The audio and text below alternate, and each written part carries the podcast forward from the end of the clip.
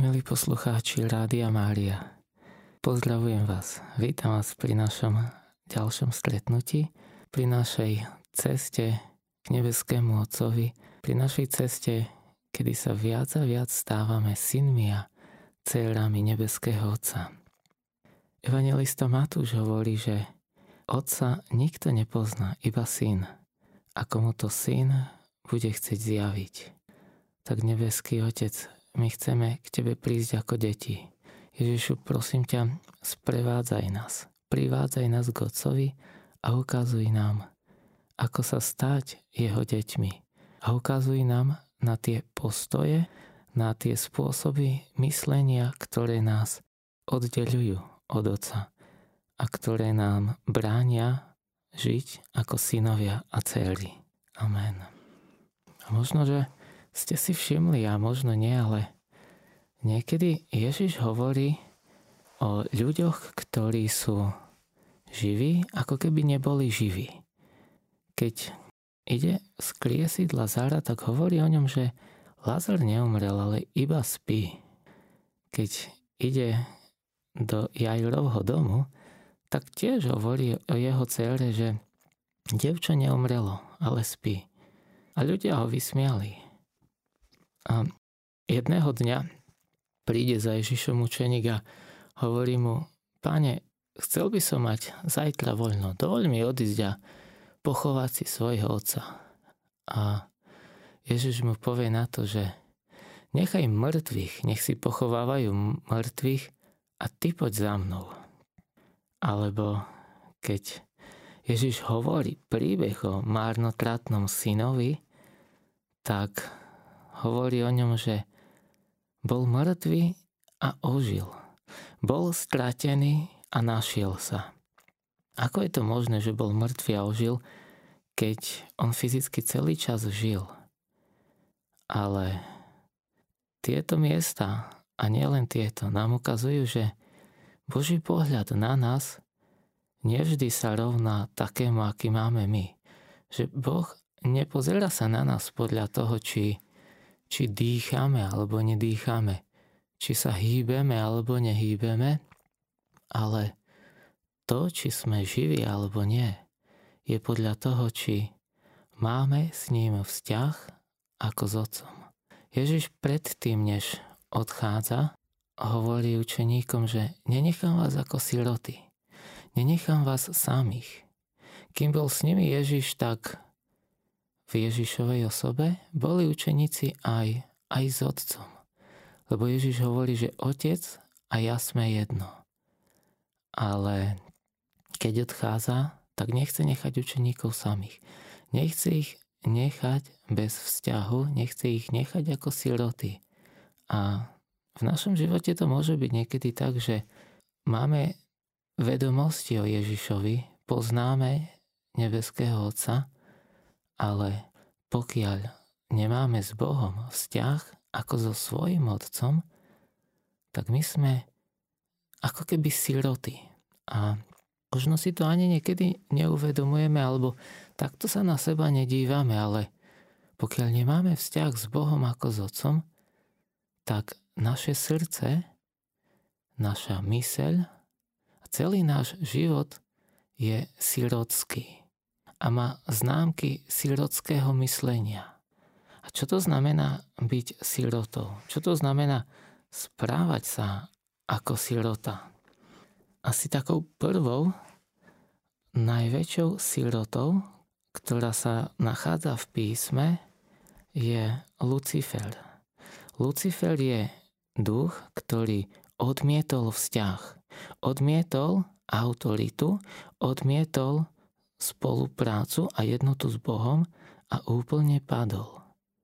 Lucifer odmietol Boha ako svojho otca a preto padol. A aj v našich životoch to môže byť niekedy tak, že ak nechceme, ak odmietame mať vzťah s Bohom ako s otcom, tak sa viac a viac v nás rodí sirotské myslenie a duch siroty. Čo to znamená sirotské myslenie a duch siroty?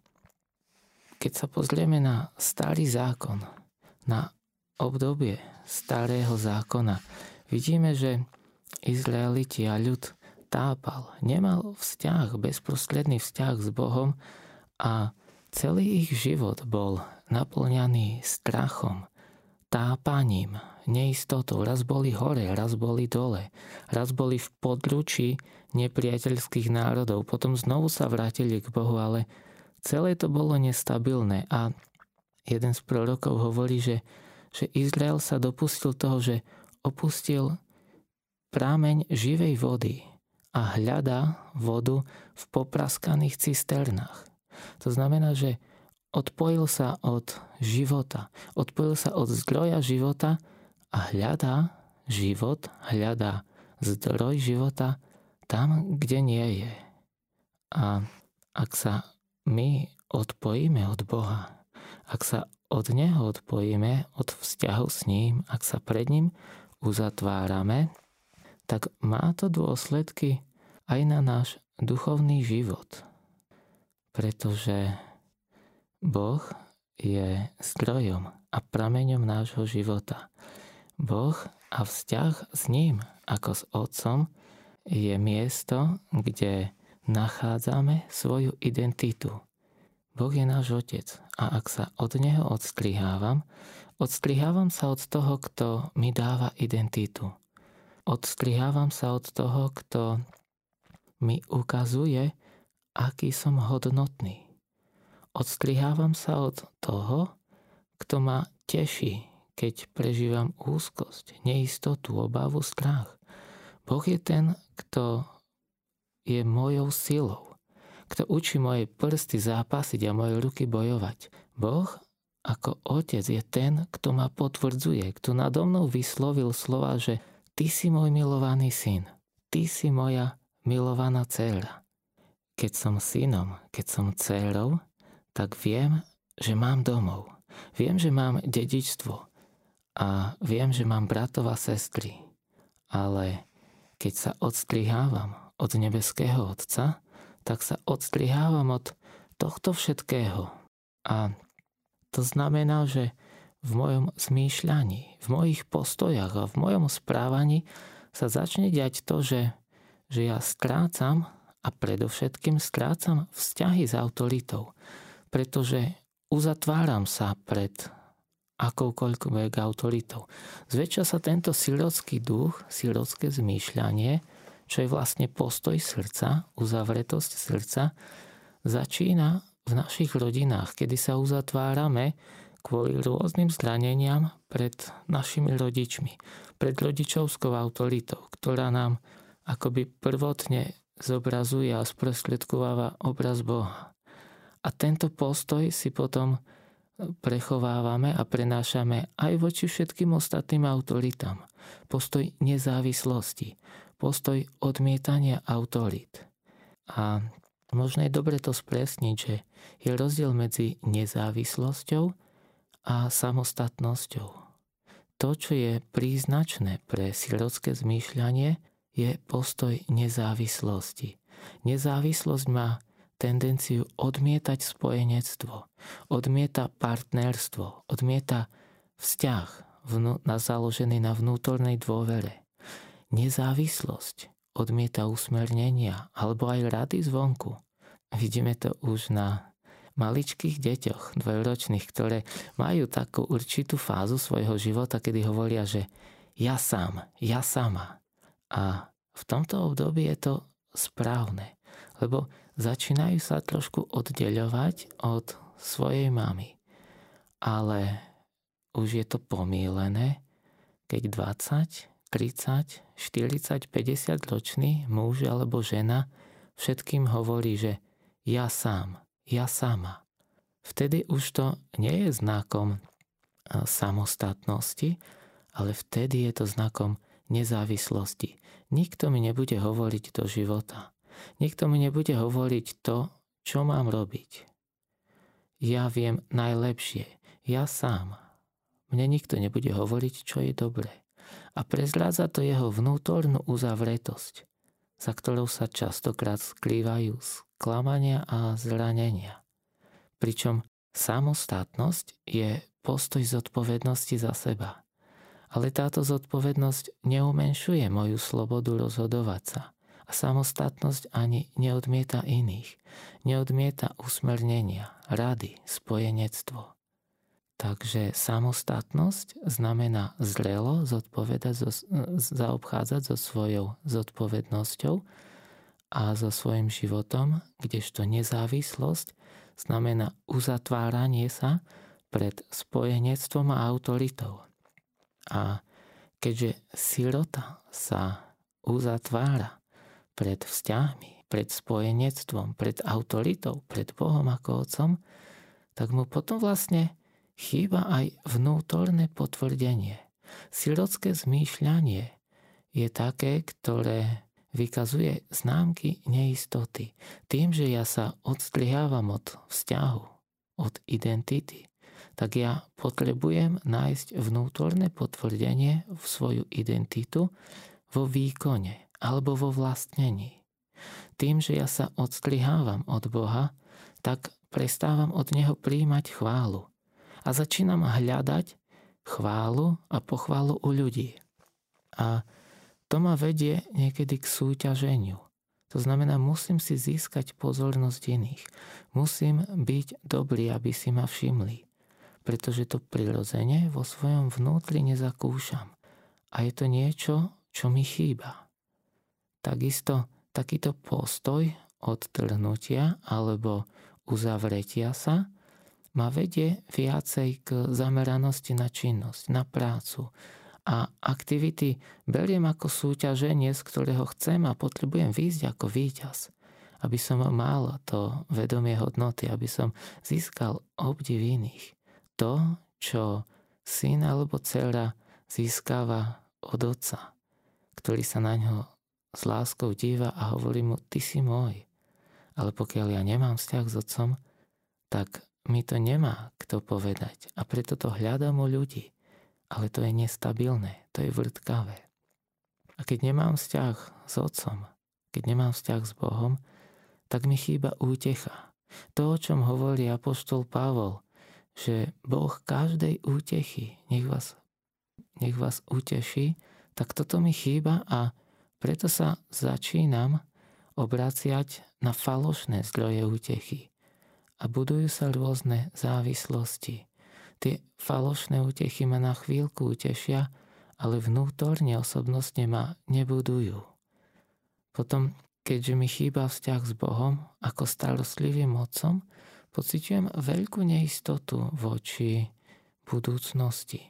Potrebujem si všetko zabezpečiť sám, vybudovať si meno, postavenie, pretože ako sirota mi to nemá kto dať. Význačnou vlastnosťou sirockého ducha je to, že nemá dôverné vzťahy. Nedokáže fungovať a cítiť sa dobre v otvorených, láskyplných vzťahoch, pretože má srdce uzavreté, pretože sirota sa riadi množstvom pravidiel, pre ňo otvorenosť, sloboda a dôvera je priestor, v ktorom sa neveľmi dobre cíti. Má na srdci napísané množstvo pravidiel typu nikdy nikomu never, nedôveruj, všetko si správ sám.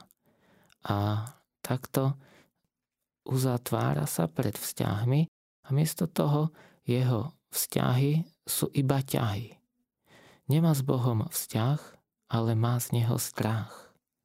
A keď sa pozrieme na niektoré osoby, aj starého zákona, tak tam nachádzame niektoré prvky takého, takého silockého zmýšľania.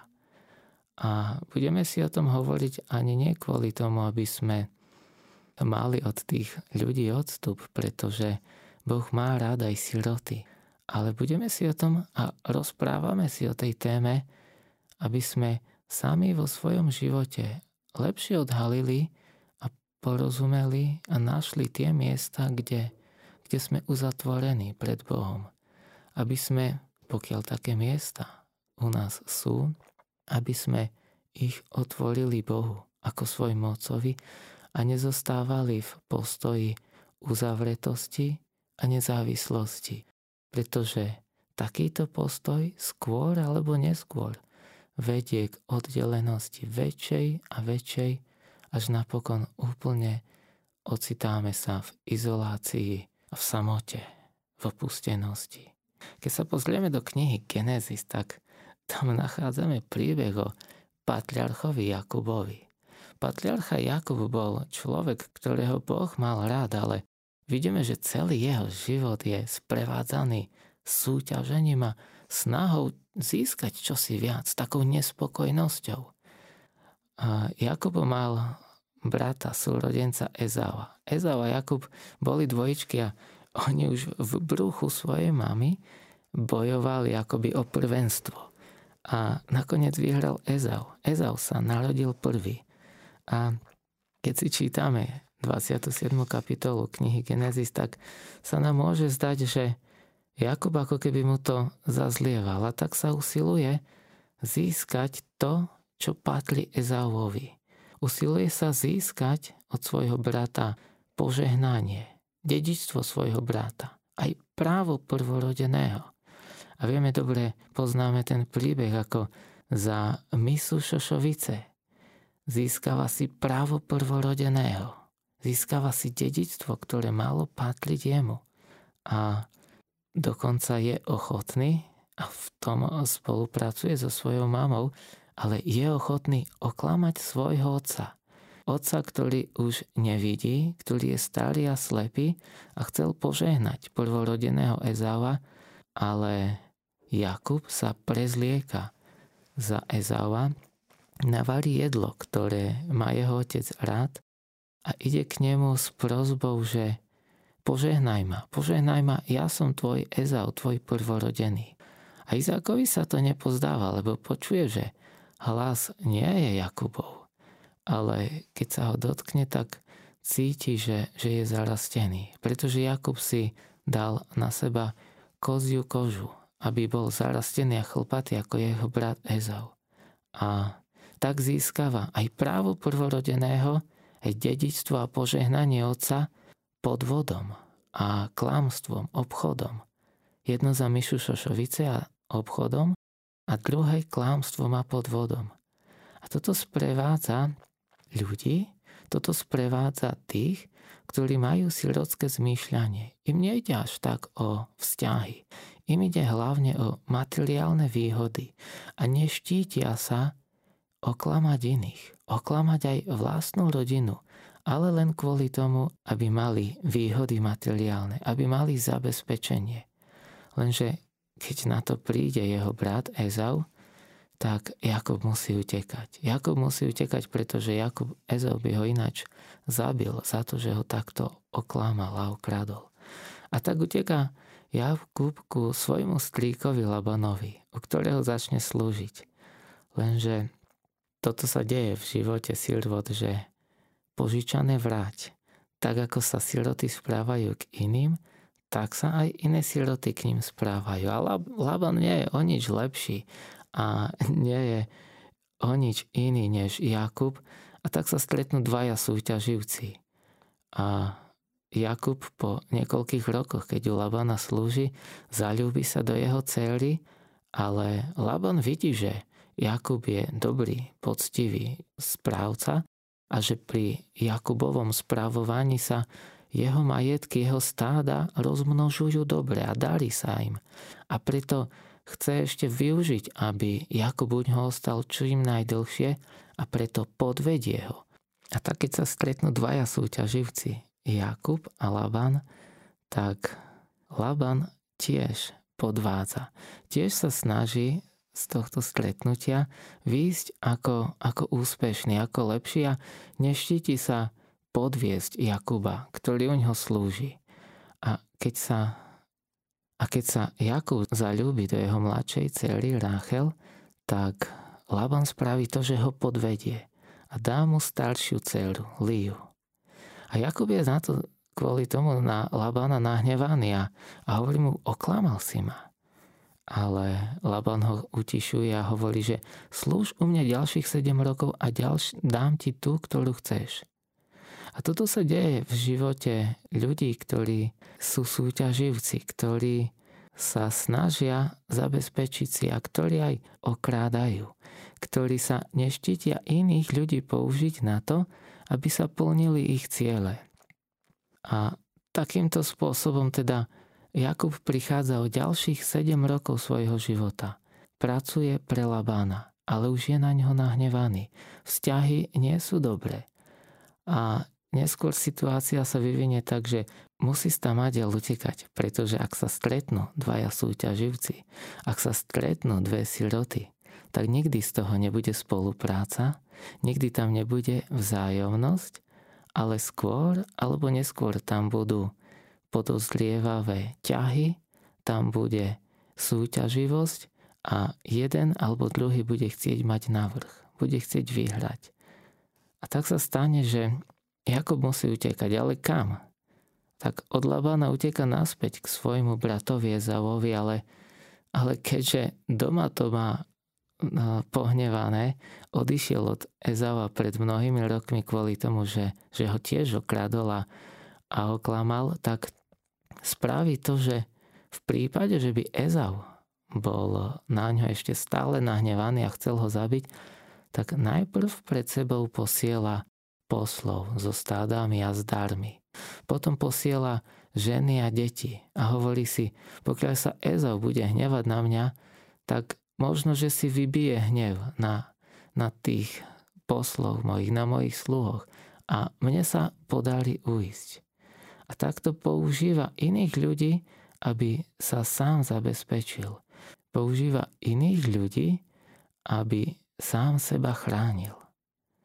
A toto je také príznačné pre sirocké myslenie, že nielen veci, ale aj iných ľudí používame, aby sme chránili svoju kožu. A toto je taká kľúčová vec, že ak niekedy vo svojich vzťahoch, ak niekedy vo svojom správaní používam iných, aby som dosahoval svoje ciele, tak mi to hovorí, že možno, že to je oblasť, kde kde vo mne je sirocké zmýšľanie a kde potrebujem otvoriť sa Božiemu pôsobeniu. Lenže ak stále budeme chcieť iba súťažiť, ak stále budeme podvádzať alebo mať tendencie používať iných a manipulovať, skôr alebo neskôr príde niekto, kto je šikovnejší, kto je lepší a nám sa nebude dariť vždycky vyhrávať, vždycky dáriť, vždycky byť prvý. A tak, keď sa objaví kto si, kto je lepší, tak z pozície alebo z takého zmýšľania, že potrebujem si veci zabezpečiť, potrebujeme byť lepší, potrebujem vyhrať, tak začne sa moje myslenie meniť na také, aspoň nech ma nikto neohrozuje. Aspoň aby som prežil. Nech mi je dobre. Už keď je niekto lepší, dobre, nemusím byť prvý ja, ale hlavne aby som prežil.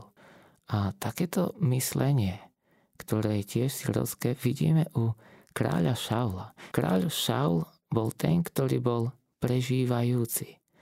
On napriek tomu, že bol pomazaný za izraelského kráľa, to znamenalo, že nemohol prísť o svoje dedičstvo, napriek tomu bol plný strachu. A plný vnútornej nedôvery.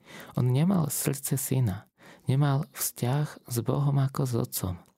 A preto keď prichádza niekto lepší, niekto silnejší ako on, tak sa bojí a zľakne. Keď sa postaví proti nemu Goliáš, keď Šaul bojuje s filištíncami, tak Šaul sa zľakne Goliáša. Napriek tomu, že Boh stojí za ním. Ale on nestojí pri Bohu a preto iných ľudí vníma ako ohrozenie. A vtedy prichádza na scénu Dávid. Dávid, ktorý má srdce syna a nebojí sa Goliáša, aj keď je oveľa silnejší, oveľa mocnejší. Goliáš bol vojak od mladí a Dávid bol pastier.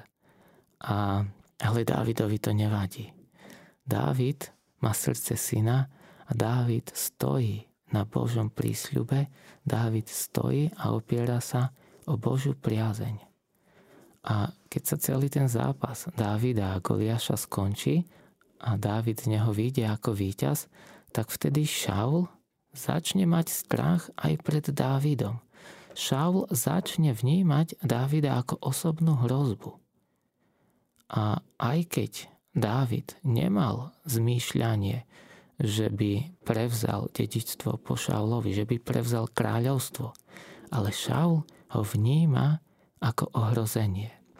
A toto sa deje tiež v mysliach a v srdciach ľudí, keď majú sirocké zmýšľanie, že iných požehnaných, silnejších alebo šikovnejších ľudí vnímajú ako svoje vlastné ohrozenie. Ľudí svetého života, ľudí odvážnejších vnímajú ako svoju konkurenciu a snažia sa ich zlikvidovať. Kráľ Šaul, ktorý sa stretol s Dávidom, začal usilovať o jeho život. Dávid ho nechcel ohroziť, ale Šaul v ňom videl svoje ohrozenie. A vidíme, že Šaul zorganizoval niekoľko výprav, aby chytil Dávida a zničil ho. Ale napriek tomu Dávid bol Bohom chránený a Šaulovi sa to nepodarilo. A čo sa deje potom, keď vlastne takýmto životom žijeme, že všetci ľudia dookola sú pre nás ohrozením. Keď vidíme okolo seba lepších, silnejších, tak nás to môže viesť k tomu, že už jednoducho nevládzeme bojovať. Už jednoducho nevládzeme takýmto štýlom viesť svoj život a skôr alebo neskôr príde moment, kedy plný vyčerpania klesneme.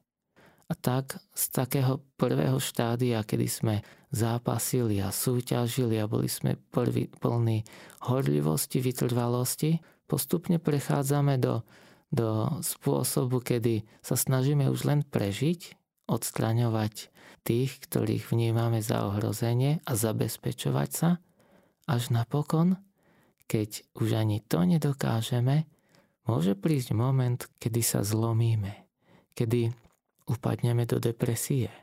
Moment, kedy si začneme zúfať. Moment, kedy sme v koncoch. A moment, kedy sme v koncoch, je príbeh Eliáša. Eliáš, aj keď bol veľký a mocný prorok, jeden z najväčších prorokov, ale jeho život je aj príbehom zlomenosti a depresie ale o tom si povieme po pesničke. Eliáš, ktorý bol veľkým prorokom, mocným v čine a kniha Sirachovcova o ňom píše, že Eliáš prorok ako oheň, jeho slovo blčalo ohňom z ťa fakľa. Uviedol na krajinu hlad a klesli počtom tí, ktorí ho nenávisťou dráždili. Eliáš bol mocný muž, a s jeho menom sa spája aj horlivosť. Horlivosť za pána. Lenže čo sa stalo s kameňom úrazu Eliáša, to bola jeho motivácia. Pri Eliášovi vidíme, že pokiaľ naše motívy nie sú čisté, pokiaľ naše konanie neopiera sa o vzťah s Bohom, o poznanie Boha ako nášho Otca, ale vychádza z toho, že sa snažíme iným alebo sebe dokázať, aký sme, tak skôr alebo neskôr nás to môže zlomiť. Eliáš zažil veľkú slávu na hore Karmel. Tam sa ukázalo to, aký je Eliáš súťaživý. Keď, môžeme to tak povedať, zorganizoval súťaž medzi bálovými prorokmi a, a, a ním, teda ako prorokom skutočného Boha a hovorí Bálovým prorokom, že, že správme tu dva oltáre. Jeden vy svojmu Bohu a jeden ja svojmu Bohu. A čia obeta bude prijata, toto bude skutočný Boh a tomu sa budeme kláňať. Eliáš ich vyzýva na súťaž. Chce, chce dokázať, kto je lepší. A hovorí Bálovým prorokom, začnite vy. Môžete, môžete vzývať svojho Boha. A tak Bálovi proroci začnú sa modliť, začnú prosiť a hovoria Bál, vyslíš nás. A trvá to už niekoľko hodín a písmo hovorí, že Eliáš si z nich začal robiť švandu. Eliáš sa im začal posmievať. On si to vychutnával, lebo vedel, že oni nevyhrajú. Vedel, že oni nemajú pravdu.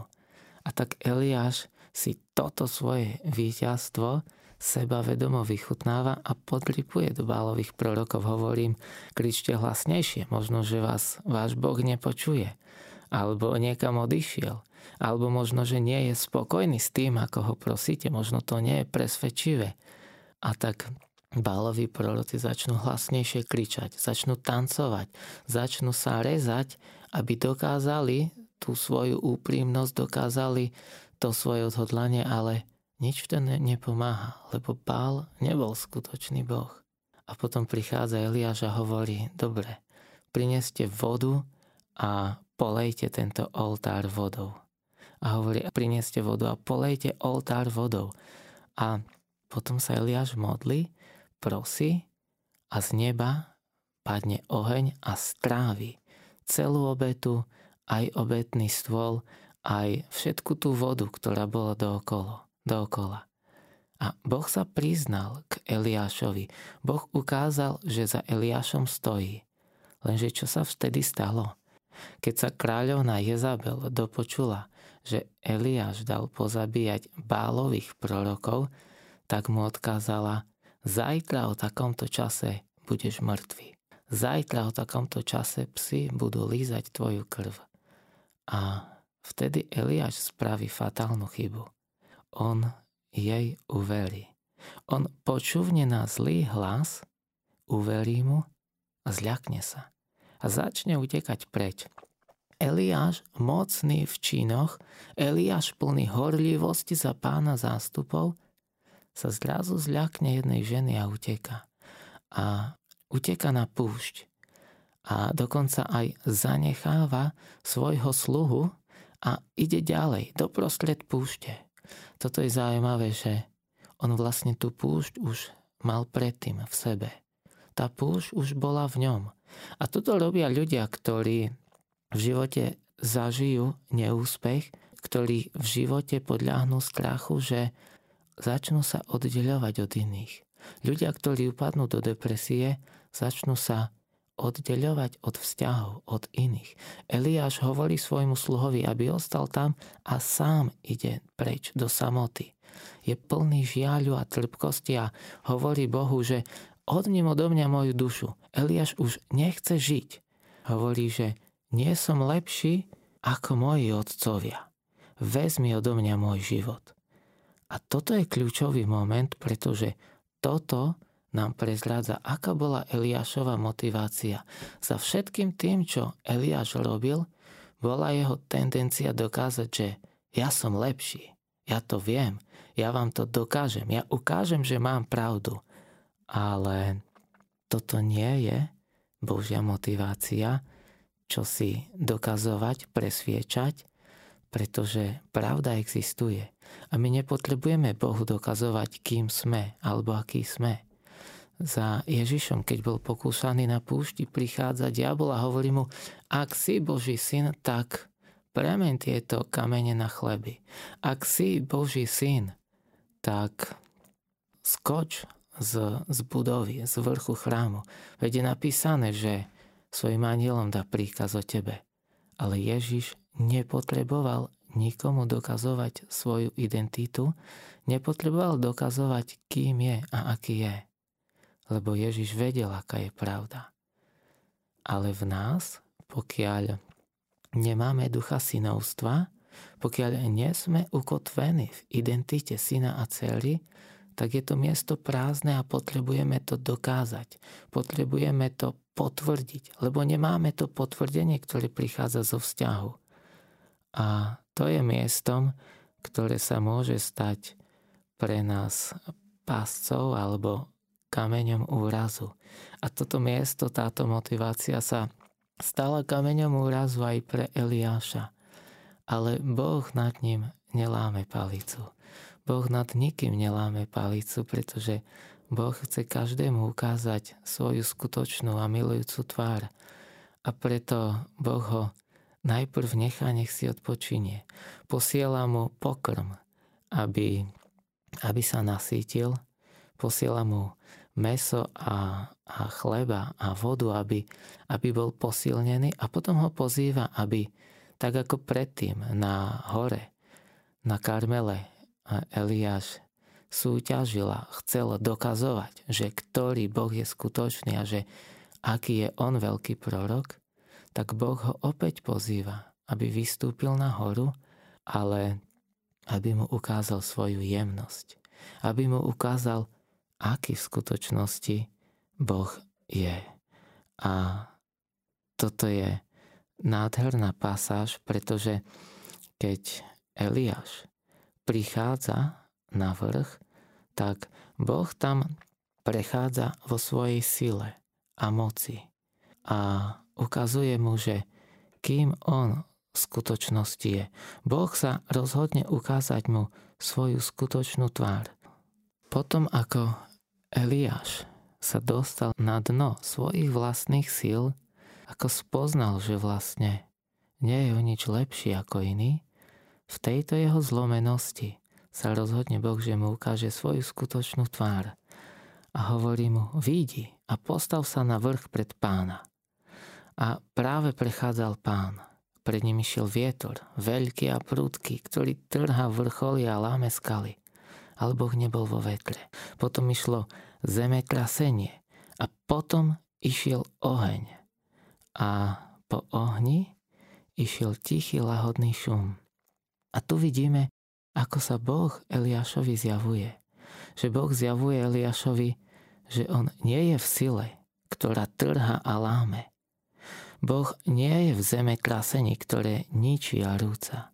Náš Boh nie je v ohni, aby po sebe zanechal zhorenisko.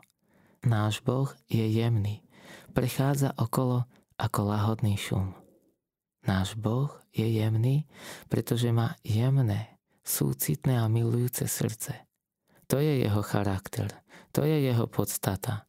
Ako to neskôr povie apoštol Ján, Boh je láska. A toto je moment, ktorý nám hovorí o tom, že Niekedy my v živote súťažíme. Odtrhnutí od Boha snažíme si získať, zabezpečiť veci, snažíme sa ukázať, kým sme, snažíme sa iným dokazovať svoju hodnotu, ale popri tom všetkom môžeme žiť ako siroty. Môžeme žiť ako oddelení od skutočnej tváre nášho Otca. A v tom všetkom Boh je trpezlivý. Boh sa nás nezliekne. Aj keď Eliáš nepoznal tvár, skutočnú tvár Boha Otca, ale Boh sa ho na vrchu Karmel zastal. Boh ho tam podržal, ale chcel mu ukázať svoju skutočnú tvár. A toto je takým miestom, že aj my niekedy v našich životoch, kým sme pri vlastnej sile, kým ideme z vlastných zásob, tak odmietame skutočnú tvár Boha. Ale až keď nám dojdú naše vlastné síly, až keď zlyháme a opakovane zlyhávame, až keď sme v kontakte s našou vlastnou slabosťou, nemohúcnosťou, až vtedy, v tejto zlomenosti a na tomto dne dokážeme sa otvoriť Bohu. Ježiš hovorí, že mýtnici a neviestky vás predchádzajú do Božieho kráľovstva neviestky, prostitútky vás predchádzajú do Božieho kráľovstva. Prečo? Lebo oni poznajú svoju úbohosť. Oni poznajú dno, biedu a oni vedia, že nič z vlastných schýl nedokážu. A poštol Pavol hovorí, že naša schopnosť je z Boha. A keď bol Ježiš u farizeja na hostine prichádza k nemu kajúca žena. Farizej sa pohoršil na nej a pohoršil sa aj na Ježišovi, lebo si myslel, že keby Ježiš bol prorokom, tak by vedel, že kto je táto žena. Ale táto kajúca žena nám ukazuje, že Ježiš nás príjme, keď k nemu prídeme a keď z úprimnosti srdca povieme, Bože, ja už nevládzem, pomôž mi. Bože, odpust mi, príjmi ma takého, aký som. Príjmi ma takú, aká som. A Boh, Boh, ktorý sa zmilúva, ktorý odpúšťa, povie, tvoja viera ťa zachránila. Choď v pokoji. Niekedy až toto miesto, dno našich vlastných síl, sa stáva miestom stretnutia s milujúcim Bohom. Keď sme životom vyčerpaní a zlomení, na konci svojho hľadania, keď sa ilúzie o sebestačnosti bolestne rozplynuli, sme skutočne schopní stretnutia s otcovou láskou. Apoštol Peter, ktorý ktorý sa chváli, že Ježiša neopustí. Ten, ktorý hovoril, že aj keby všetci utekli, ja zostanem. Keď sa ho po vzkriesení Ježiš pýta, Petr, miluješ ma? Na tretí krát veľmi úprimne odpovedá, Páne, ty vieš všetko, ty vieš, že ťa mám rád.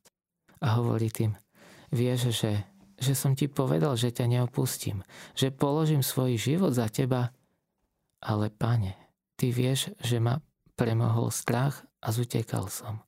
Vieš aj to, že keď išlo o kožu, klamal som, až sa hory zelenali a zaprel som ťa. Ale pane, napriek tomu, aký som, ty vieš, že ťa mám rád. Kde si som čítal, že Boh je k nám súcitný a miluje nás nie napriek tomu, že sme slabí, ale práve preto, že sme slabí. Svetý duch, Ty si ten, ktorý hľadáš spoločenstvo s nami. Chceš nám sprostredkovať Boží život. Modlíš sa v nás a s nami. Učíš nás modliť sa. Otvárame Ti všetky oblasti nášho života. Otvárame Ti naše srdcia, naše mysle, naše túžby, plány a sny, naše spomienky ale aj naše predstavy o samostatnosti a sebestačnosti, aj našu uzavretosť pred autoritami, pred ocovstvom. Prosíme ťa, veď nás, usmerňuj a uzdravuj, posvecuj, nech požehnanie Ježiša, láska Otca viacej a viacej naplňajú náš život. Amen.